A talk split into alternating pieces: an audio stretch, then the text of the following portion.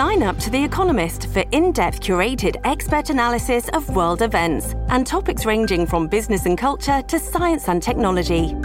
You'll get the weekly digital edition, online only articles, curated newsletters on politics, the markets, science, culture, and China, and full access to The Economist Podcast Plus. The Economist is independent journalism for independent thinking. Go to economist.com and get your first month free. Your brain needs support, and new Olly Brainy Chews are a delightful way to take care of your cognitive health.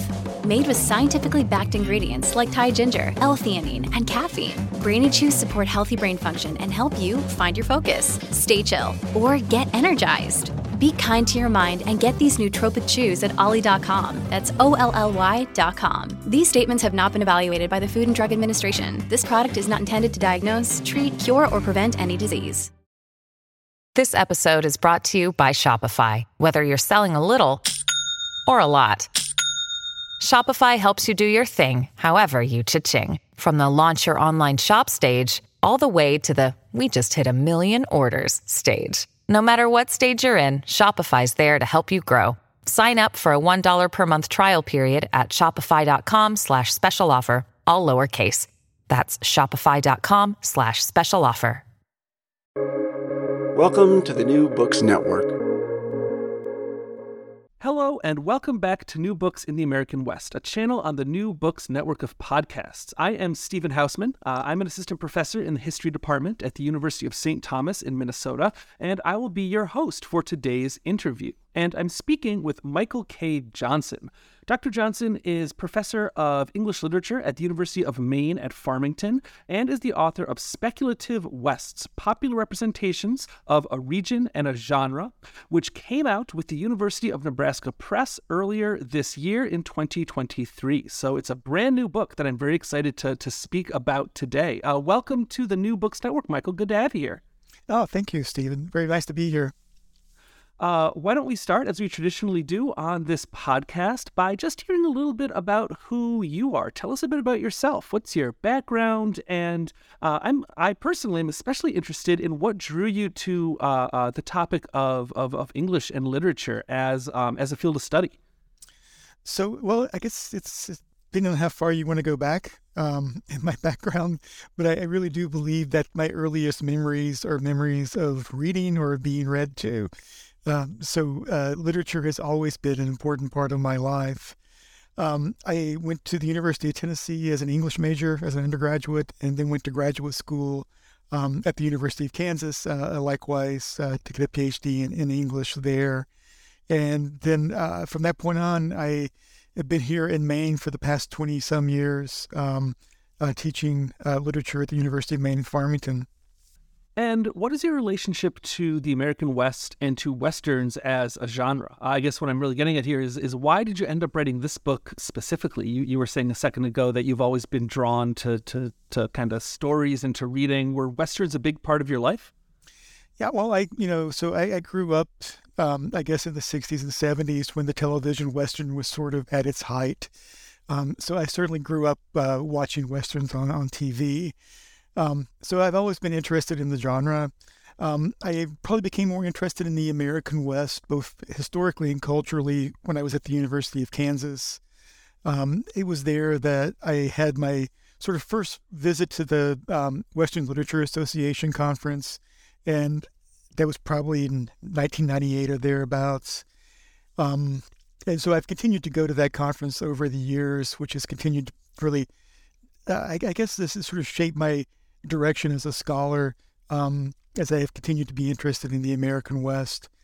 Um, my dissertation was actually on the idea of the new frontier, right? From the, uh, the John F. Kennedy speech from the 1960s. I was interested in the idea of, of what a new frontier looked like in the 1960s. Um, and that, that kind of interest in the frontier as a metaphorical construct um, oddly kind of led me back to the idea of the frontier as an actual geographic place. And I became more interested in looking at the region, um, regional approaches to literature, as opposed to the um, more metaphorical idea of the frontier.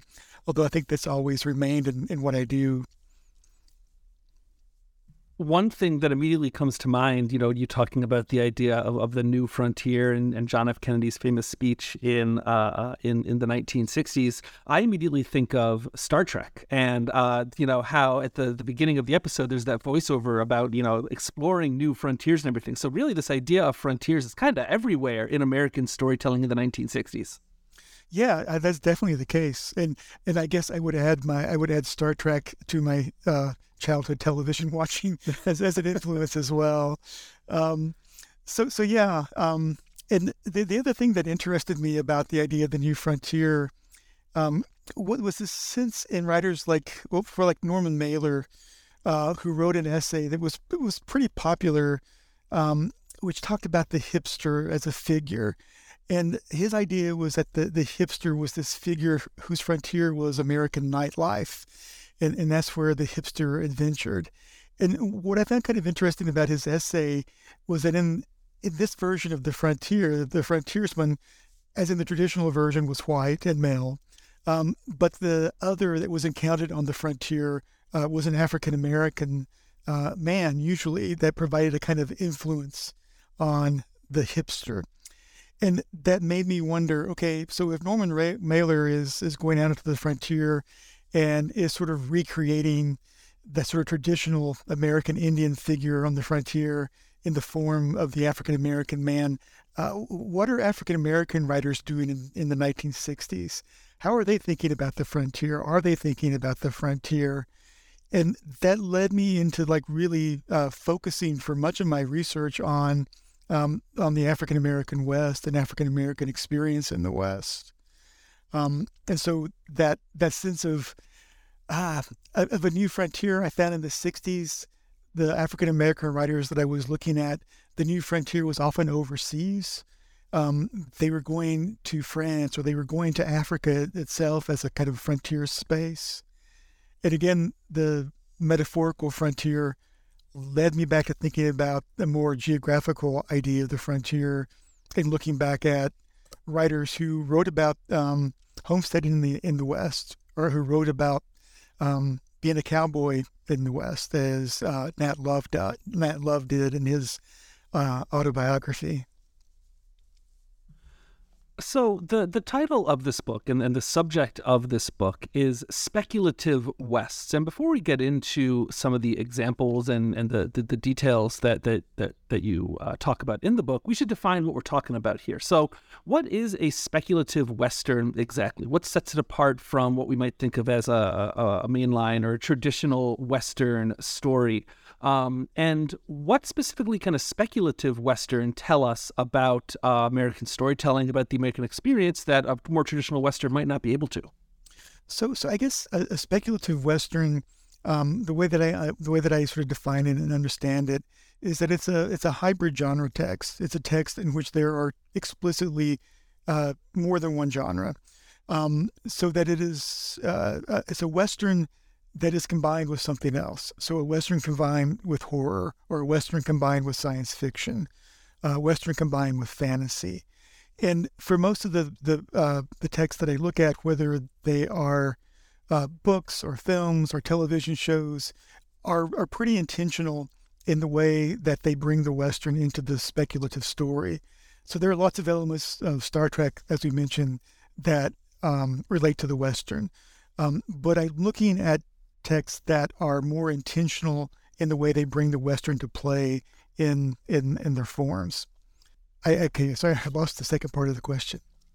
That's okay. Um, I guess what, what I was wondering is, um, so so I feel like I have a good grasp of what a speculative Western is. The way you described it, it kind of reads to me as like Western plus, right? Western and then another genre that is added to it. Is that a fair way of, of thinking about this? Yeah. And, and then, you know, just to continue with the Star Trek example, there is an yeah. episode of Star Trek, the, the original series, it, that takes place at kind of a, um, at the OK Corral, or at least at a mm-hmm. version of the OK Corral.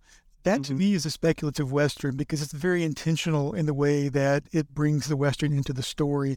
The Western isn't just sort of a, a hidden influence on the storytelling, but is specifically part of it.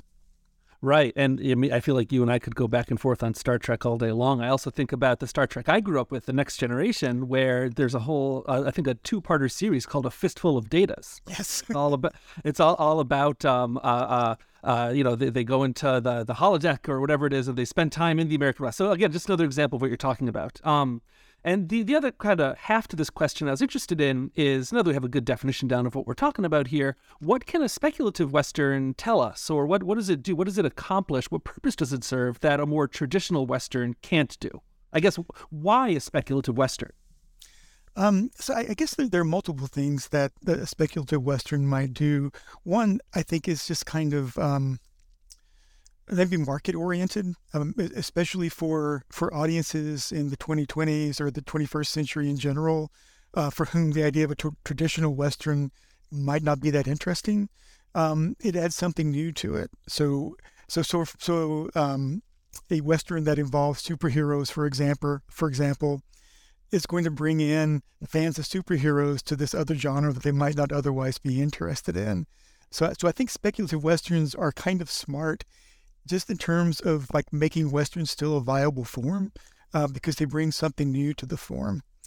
Um, the the westerns that I that I talk about, the speculative westerns that I talk about, I, I think that very often that there's a critical element uh, to those uh, to those texts. That the western is there with a kind of purpose. Um, that there is some commentary that is being made on the western as a genre or on uh, the history of the American West um, through bringing it intentionally into this other type of, uh, of genre story. Um, so I think there's usually some sort of commentary that's taking place on the Westerner as a form, on his character types, on his values, etc. Uh, a moment ago, you, you touched on one other question that I had before we get again kind of get into the meat of the book, some of the examples that you talk about in the book. Um, a, a second ago, you, you talked about how you know using a west using speculative westerns as a genre that that allows for people to tell stories that speak to uh, modern audiences in a way that more traditional westerns might not be able to. And one of my one of the things that really surprised me in a, in a good way about this book was just how contemporary it is that you talk a lot about very recent texts in this book. And it kind of got me wondering what is the state of westerns as a genre today here in the, the early decades of the 21st century? Does the western as a genre still hold power in American popular culture, either speculative or traditional? Um, you know, I, I, think it does, right? And I, I, think because it cuts across a variety of media, um, perhaps the, the most, perhaps the best examples right now would be two uh, television series that were on HBO. Um, and that would be Westworld, um, which has been airing for a while, and the other would be the recent uh, series, The Last of Us, um, which is uh, also a kind of speculative Western. Um, there are moments in The Last of Us, because so, so The Last of Us is um, a story that is taking place in a post apocalyptic society. There's some kind of um, fungal virus that has taken over, which turns people into kind of mushroom zombie creatures. Um, and this has created a situation where society has collapsed. So you're kind of living in frontier circumstances as is.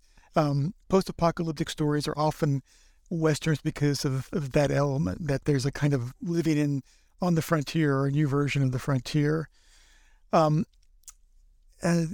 that movie, or sorry, that TV series has a general movement westward. It starts in Texas, moves to Boston, and then the primary part of the narrative in the first season are the main characters moving west on their way to Wyoming.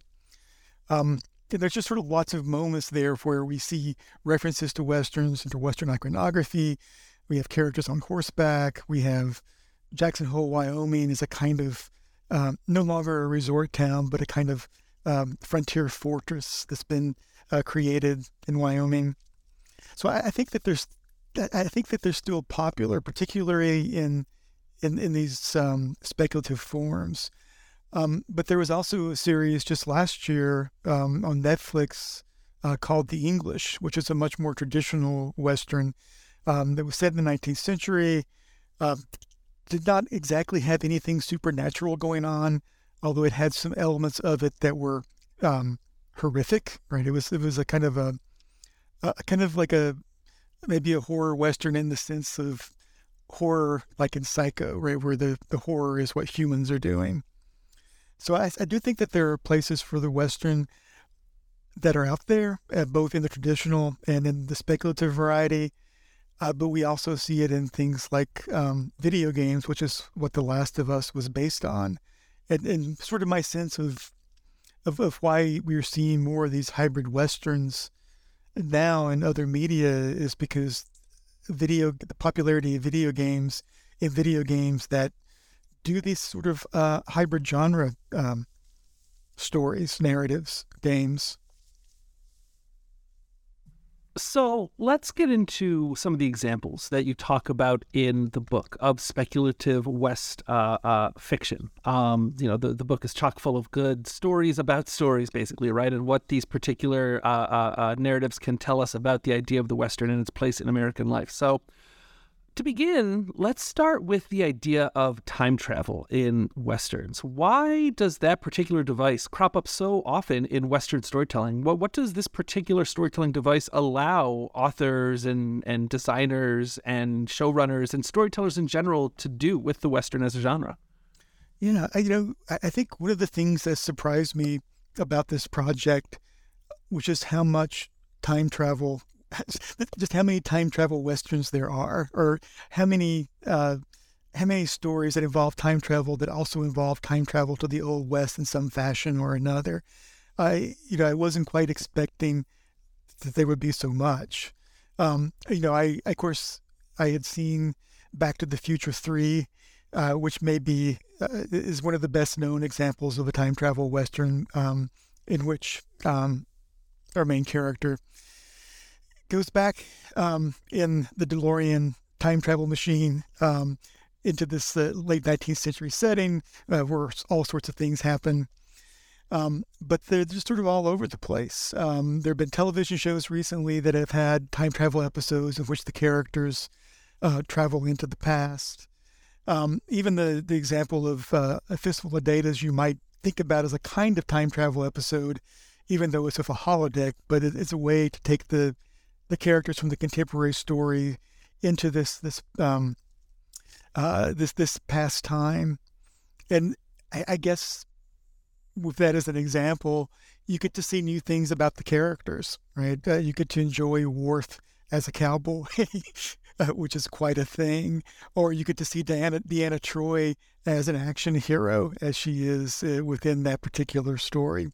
So, so I think that the time travel it, it opens up possibilities for doing things with your characters um, to put them into an entirely new situation, such as our characters from the future suddenly back in the old west. Um, it, it also works as a nice sort of device for for mixing genres together. Together, it gives you an excuse, right? So if you want to do a kind of a western show for your television show, then have your characters go back in time, right? Um, it gives you that opportunity to do that. So it sounds like it basically creates kind of uh, fish out of water stories where you get to see characters that we're familiar with who are existing in a different context and seeing how that disrupts kind of the normal behaviors and normal relationships that we're so used to in whatever the story might be. Yeah, yeah, exactly. Um, and it also provides a kind of means for a um, a kind of ironic knowing um, exploration of the Western as a form. Uh, so many of these episodes have like references. So many of these time travel stories have references, not so much to the actual history of the American West as to the history of Western movies. Um, so that in um, uh, in uh, Back to the Future Three, there's a moment where um, our main character is standing in front of a mirror, um, practicing his fast draw. Um, and I think he, I think he introduces himself as Clint Eastwood as his name in the in the past, and and there are lots of moments like that in which the characters reference their understanding of the West as coming through westerns by naming themselves after John Wayne or Clint Eastwood um, in these places where they find themselves.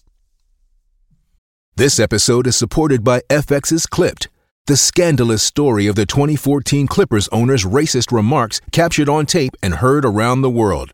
The series charts the tape's impact on a dysfunctional basketball organization striving to win against their reputation as the most cursed team in the league. Starring Laurence Fishburne, Jacki Weaver, Cleopatra Coleman, and Ed O'Neill. FX's Clipped, streaming June 4th, only on Hulu. The American West was also a very violent place. You alluded to this a little while ago, and even just in the example that you just said of uh, I, I, Michael J. Fox's character practicing his quick draw on the mirror in uh, uh, Back to the Future 3, you know, that's a, a, a, move, a moment based in, you know, kind of a comical way, but nonetheless on violence, right? On, on gunplay. So is that violence ever a theme in speculative westerns as as well? Does the kind of reality of uh, uh, uh, conquest and colonialism and violence does that ever play out in the kind of speculative westerns that that you talk about in the book? Yeah i, I would say so in, in, in, a couple of ways. I, I, I do think that the, the, the violence of the western is is, is kind of um, an element of a lot of popular genres right? Uh, science fiction also has a similar sort of violence to it um, in which issues are resolved by uh, by gunfights or laser fights or, or whatever. Um, I also think that the the, the history of the West and, and some of the, the, the culture of the Western is is a history of, tra- of trauma and, traumatic experience, and the speculative westerns, I you know, for me, they provide a kind of form uh, for investigating violence, not necessarily as um, just spectacle, but also violence as trauma and violence as creating um, traumatic effects in people who have to live with the the remnants of that violence.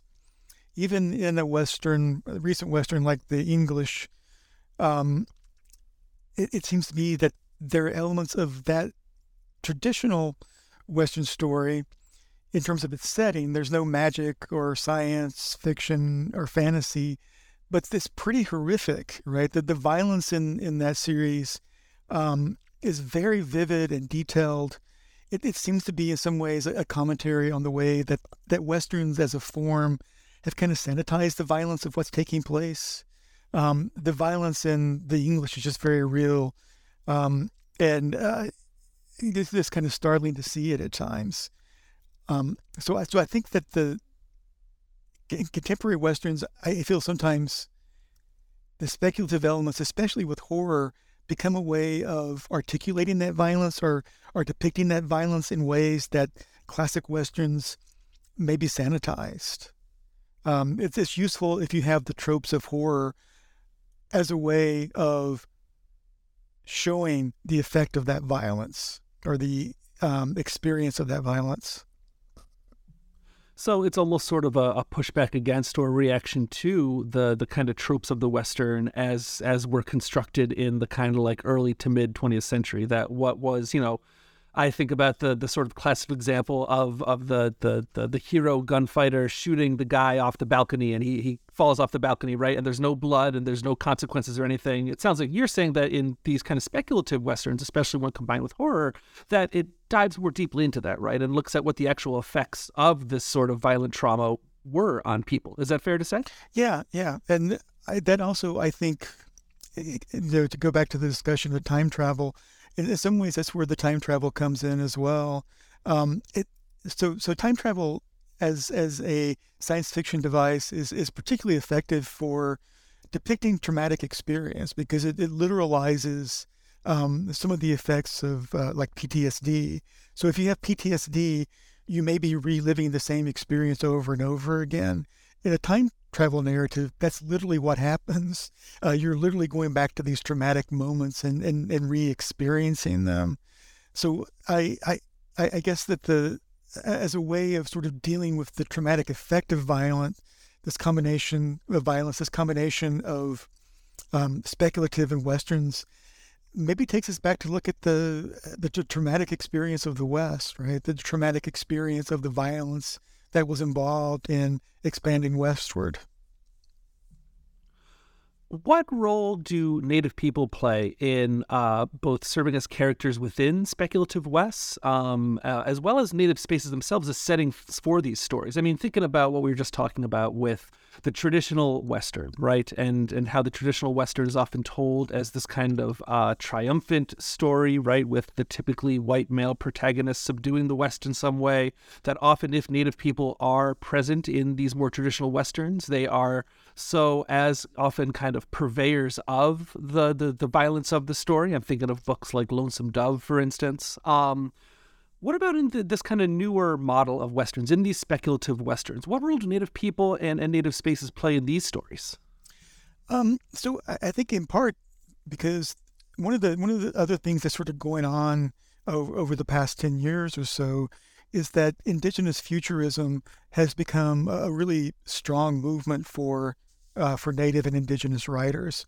So there are a lot of um, Indigenous storytellers who are using speculative forms uh, to tell their stories, and uh, that has also it.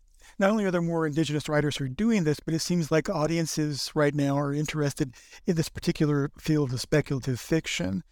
Um, and because of that, I, I, think that's why I have been seeing lots of uh, speculative texts that are involving uh, native storytellers, um, or speculative Western texts that are involving native storytellers. It, it, becomes a way to maybe investigate the history of the Western as a genre and the history of native people within the genre. Um, but having this sort of investigation take place within a speculative, a speculative story also creates a kind of um, of distance from the the kind of the, uh, the, the poor history of Native American representations in westerns. It provides a kind of distance from the form that allows commentary on it, um, while not just sort of repeating some of the da- some of the damaging tropes from westerns, particularly in terms of Native American stereotypes. Um, and I guess I guess I would also say that these uh, contemporary Native stories are are more specific. Uh, that they are specifically uh, working within, say, Navajo um, cosmology or Navajo culture, um, or within other tribal cultures, and that's quite different. For example, from you know what we saw in um, Back to the Future 3, where Michael J. Fox just sort of runs into this movie scenario in which he's being chased by uh, a group of kind of generic Native Americans, right? There's no real specific tribal belonging or anything about them. They're just there as a, a generic threat. So more specific stories rather than, than as you just said, this kind of uh, more generic idea of, of kind of the, the Indian as threat to the, the, the white hero in, in a story. That's one of the avenues that speculative westerns can help to to to create. Basically, is that is that fair to say? Yeah, yeah, and and also more specific, uh, more specific stories, and think in terms of depictions of the American West. Mm-hmm. So one of the one of the really popular places to film, uh, made made popular by, by John Ford, um, is the um, um, Monument Valley. Yeah, Monument Valley. Sorry. Yeah. yeah. Uh, for some reason, that the I lost the word Monument Valley, right? Yeah. Um, which is uh, mostly on Navajo land, um, but it's presented to us as a kind of generic Western space. So, in like four or five different John Ford films, uh, Monument Valley is is, a, is sometimes in Arizona, sometimes in Texas, right? it doesn't really matter. It, doesn't really depict. It isn't really there to be itself. It's always just representing this sort of generic idea of Westernness. Um, and it's really interesting to see like native filmmakers or native writers who have worked within that space are dis- depicting a very specific place with a long history and a long sense of belonging. And as a place that represents not a kind of generic uh, emptiness but as a place of civilization and community that that's really interesting. I'm, I'm focusing on this this kind of idea of specificity here a bit because uh, it kind of at the beginning of, of our conversation I asked that question about why speculative less wests what what they can do for us, and I think that's kind of clarifies a bit of that question as well. That it it makes the West into you know, this kind of specific place and often a specific native place rather than this kind of genericized, often whitewashed West. So I'm, I'm really understanding the power of, of the idea of the speculative West through this question. Oh, good, good. Um, we talked about violence, uh, and one other form of violence that we didn't really get into is the violence of uh, what we might say is the violence of captivity or the violence of unfreedom, which was also an important uh, uh, uh, element of the, the, the historical American West as well. I mean, in sort of mainline American history, when you think of slavery and unfreedom, uh, you know, a lot of people think about the American South. But of course, it was also present in the West as well. And you get into that in the book a bit, talking about how forms of slavery and unfreedom are represented in speculative Westerns. Can you tell us a bit about that? Maybe provide a couple examples? Yeah. So um, I guess one of the things that, that to me is kind of interesting is that two sort of distinctively American forms or genre forms came into being in the 19th century, and one of those was the was the Western, um, and the other was the slave narrative right?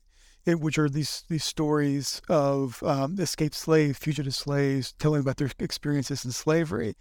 And it, it, just strikes me that these it's a very interesting kind of juxtaposition because in some ways they seem like they would be the very opposite of one another. Uh, stories of frontier freedom as opposed to stories of enslavement and captivity. Um, but I what I, I, talk about in the book are um, these um, stories by African American writers that are what I call speculative slave narrative westerns, um, which combine essentially three genres um, speculative fiction, um, the western, and the slave narrative, right? They're drawing on that long history of the slave narrative to uh, tell new stories about the experience of slavery. I guess you know one example of would be Justina Ireland's um, series of books, uh, Deathless Divide and Dread Nation, um, which is set in the 19th century. Um, but it's a 19th century that is different than the one we know. Uh, this is a 19th century in which there are zombies, and the rise of zombies has created this kind of alternate history of America. Um, and in this 19th century, um, slavery has been abolished, although it still exists in a variety of forms. Um, one of the ideas is that um, in, in this in this particular world, um, slavery is illegal for humans, um, but the exception to that is the belief that uh, the zombies are not human, and so anyone who's been bitten by a zombie is considered non-human. And so what we have taking place are people essentially enslaving African Americans by claiming that they had been bit by zombies, right? That they're no longer human, so therefore they're no longer um, um, uh, uh they're no longer um, free from slavery. And um, I, I, as part of this this story, um, the main character is actually um, an African American woman who's gone to a, a boarding school to be trained in fighting zombies as an attendant for uh, for fashionable young women. Um, and this also gives her an opportunity essentially to become a kind of Western hero. Um, she's the bodyguard, um, but she's also someone who is the, the frontier fighter uh, who goes off and, and, and fights the zombies who are attacking the civilized spaces. Another uh, sort of sub-genre of uh, uh, the genre of speculative wests uh, that you describe in the book are speculative stories about borderlands, uh, which, uh, as you argue in the book, these kind of borderland stories they tie a lot of these different threads together about violence, about unfreedom, about uh, you know it, people encountering others of different cultures and things like that. So I have kind of a two-part question. When you when you say borderlands in this book, some of my listeners might be familiar with that idea, uh, but but but some some may not. What do you mean when you talk about Borderlands, and how are Western Borderland stories so powerful in the the the, the genre of speculative westerns? So, um, so, so when I'm thinking about Borderlands, I guess I'm thinking of it in a couple of ways. One is that kind of uh, uh, traditional notion, geographical notion of a border area. So, for example, the borderlands would be uh, the areas bordering the um, United States Mexico border, right? That would be a borderlands area. Um, there's also maybe a more abstract way of thinking about that, uh, drawing on um, uh, the idea of a contact zone. And a contact zone is a place where uh, different people come together, different groups of people come together, and then the various conflicts, uh, not only conflicts, but also fusions that occur, the hybridity that occurs because of that combination of different groups of peoples. Um, it's a more sociological way, I guess, of looking at borderlands more so than a, a geographic way of looking at a borderlands. Um, and then my interest is in, particularly, is in a book um, by Alfredo Vea uh, called The Mexican Flyboy. Um, and the character, the main character in that book, is someone who has a time machine, and he uses his time machine um, to sort of go back to various moments in time where there have been uh, tragedies and atrocities, and he essentially uh, rescues the victims of those atrocities um, and prevents them from having to experience uh, the horrific deaths or horrific violence. And a lot of these uh, take place within, a lot of the movements within that book take place within a more traditional notion of the borderlands, that, on that sort of um, Mexico and United States border. Um, but I also talk about the way that that book in particular sort of moves away from um, the borderlands as a geographic place um, starts thinking about it temporally. Um, so the, the main character of the book not only moves geographically across space, um, but he also moves through time. Um, and there's kind of a this this conjoining of geographic borderlands with the kind of temporal borderlands in which we are moving through these different moments in time, and these different moments in time are juxtaposed together. So, as we begin to wrap up here, um, I'm, I'm I'm curious. Uh, you know, as someone who who spent a lot of time reading about and and and thinking about the western as a genre, and as we're in this moment of speculative westerns being kind of all the rage within uh, uh, uh within American uh, popular culture, what do you see at, you know we started off this this this conversation talking about frontiers right? Are there new frontiers within the genre of the western itself? Where do you foresee the genre going next? Um, what's what's next for for the western do you think? Um you know i i almost would say that um, if you want to know where the where the western is going in its various or the speculative western is going in its various forms is is maybe looking to video games and seeing what video games are popular now. Um, so when I have a, a, course on westerns, many of my students are encountering westerns. Have, have encountered westerns for the first time, not through television or film, but through video games. And uh, I think in part it just seems like it's part of the very nature of video games to combine different genres and to be hybrid in their genre form. Um, and so I, I don't know I mean, I guess one of the places that I would look for what might be happening next with speculative westerns would be to see what's happening in video games. And I can I can just off the top of my head, I I, I love video games. I play a lot of video games, and one that uh, I actually have not played, but a friend of mine has that he was telling me about recently is a game called uh, Hard West, which is sort of a bit of a niche kind of strategy type game but it is exactly what you're talking about. It's a it's a speculative western that combines all kinds of supernatural elements and horror elements with the the the trappings of and the setting of a classic western to tell a different kind of story about about this region and about the idea of the West itself. So I think that that's that's that seems spot on in my experience as well. Yeah, I I think that you know, especially with with the the popularity of The Last of Us as a television show. Um, this is a television show based on a video game.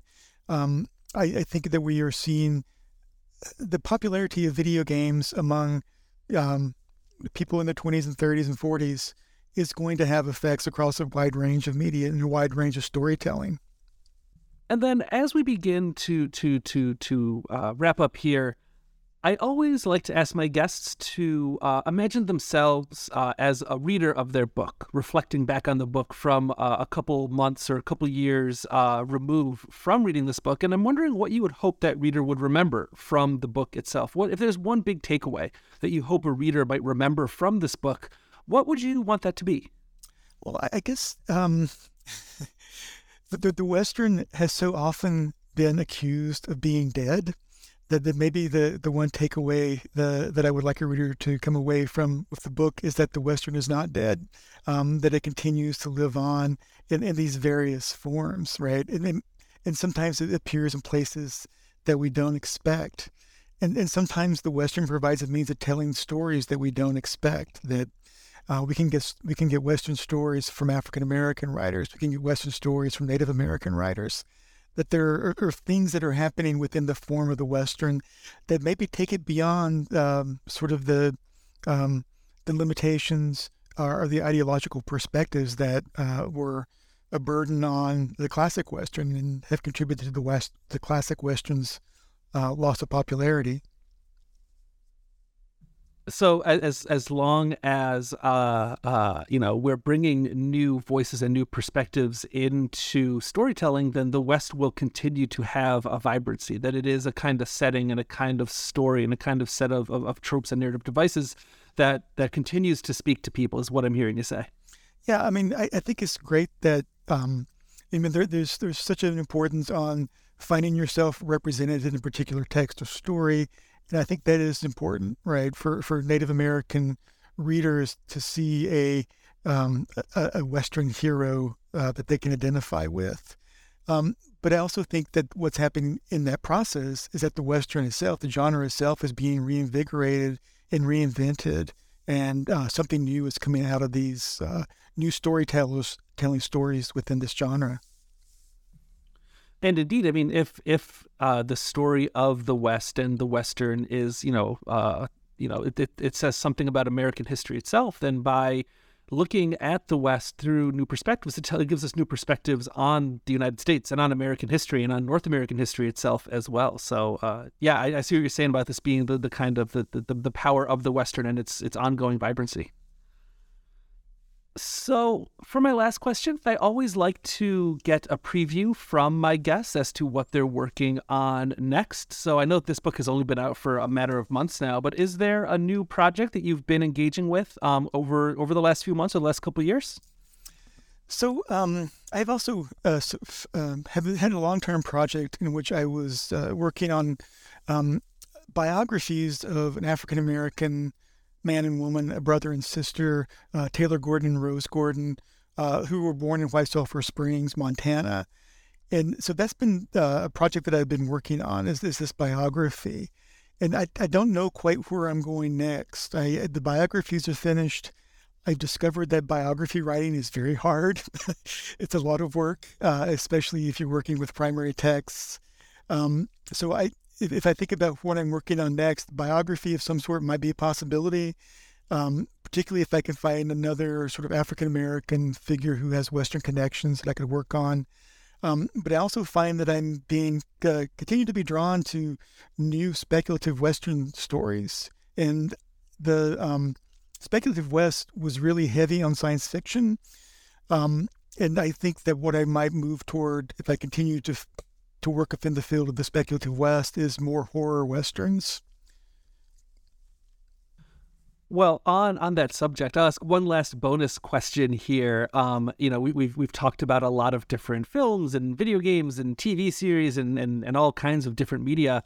Um, if you know we have any listeners that are are really uh, tantalized by this idea of the speculative western, what I don't want to put you on the, stop, on the spot too much here or anything, but what would be one uh, maybe uh, particularly impactful example or a very accessible example or something that really spoke to you? Where should someone turn if they want to encounter the kind of speculative Western that you're talking about? Is there a particular TV show or novel or graphic novel series or anything that you would recommend to to my listeners?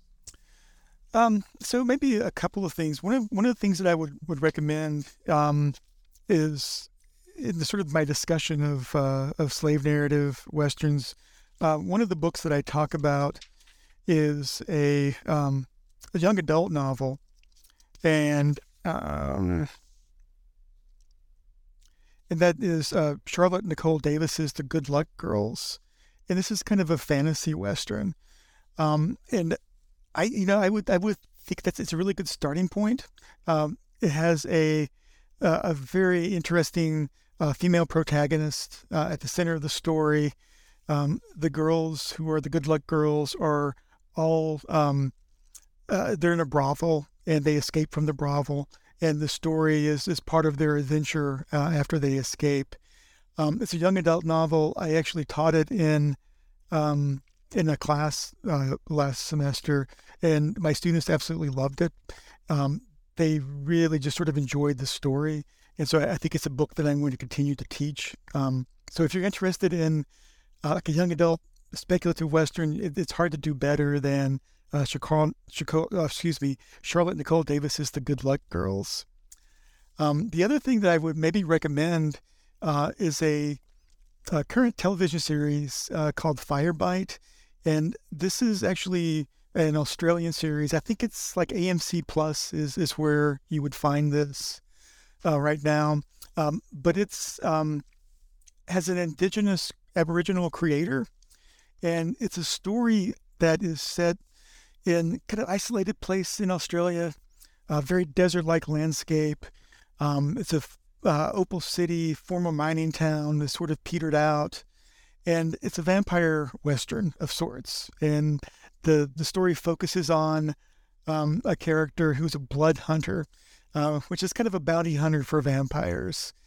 Um, and it has lots of sort of uh, knowing Western references in it, um, as well as being just sort of a, a pretty interesting, entertaining vampire story. Those both sound great. I, have added them to my uh, list of stuff to check out that I keep on my phone as well. So th- thanks for the recommendation. Oh, certainly. Dr. Michael K. Johnson is professor of English literature at the University of Maine at Farmington and is the author of Speculative Wests Popular Representations of a Region and a Genre, which came out just a couple months ago with the University of Nebraska Press earlier this year in 2023. Thank you so much for joining me today, Michael. Uh, thank you, Stephen. It's been a pleasure.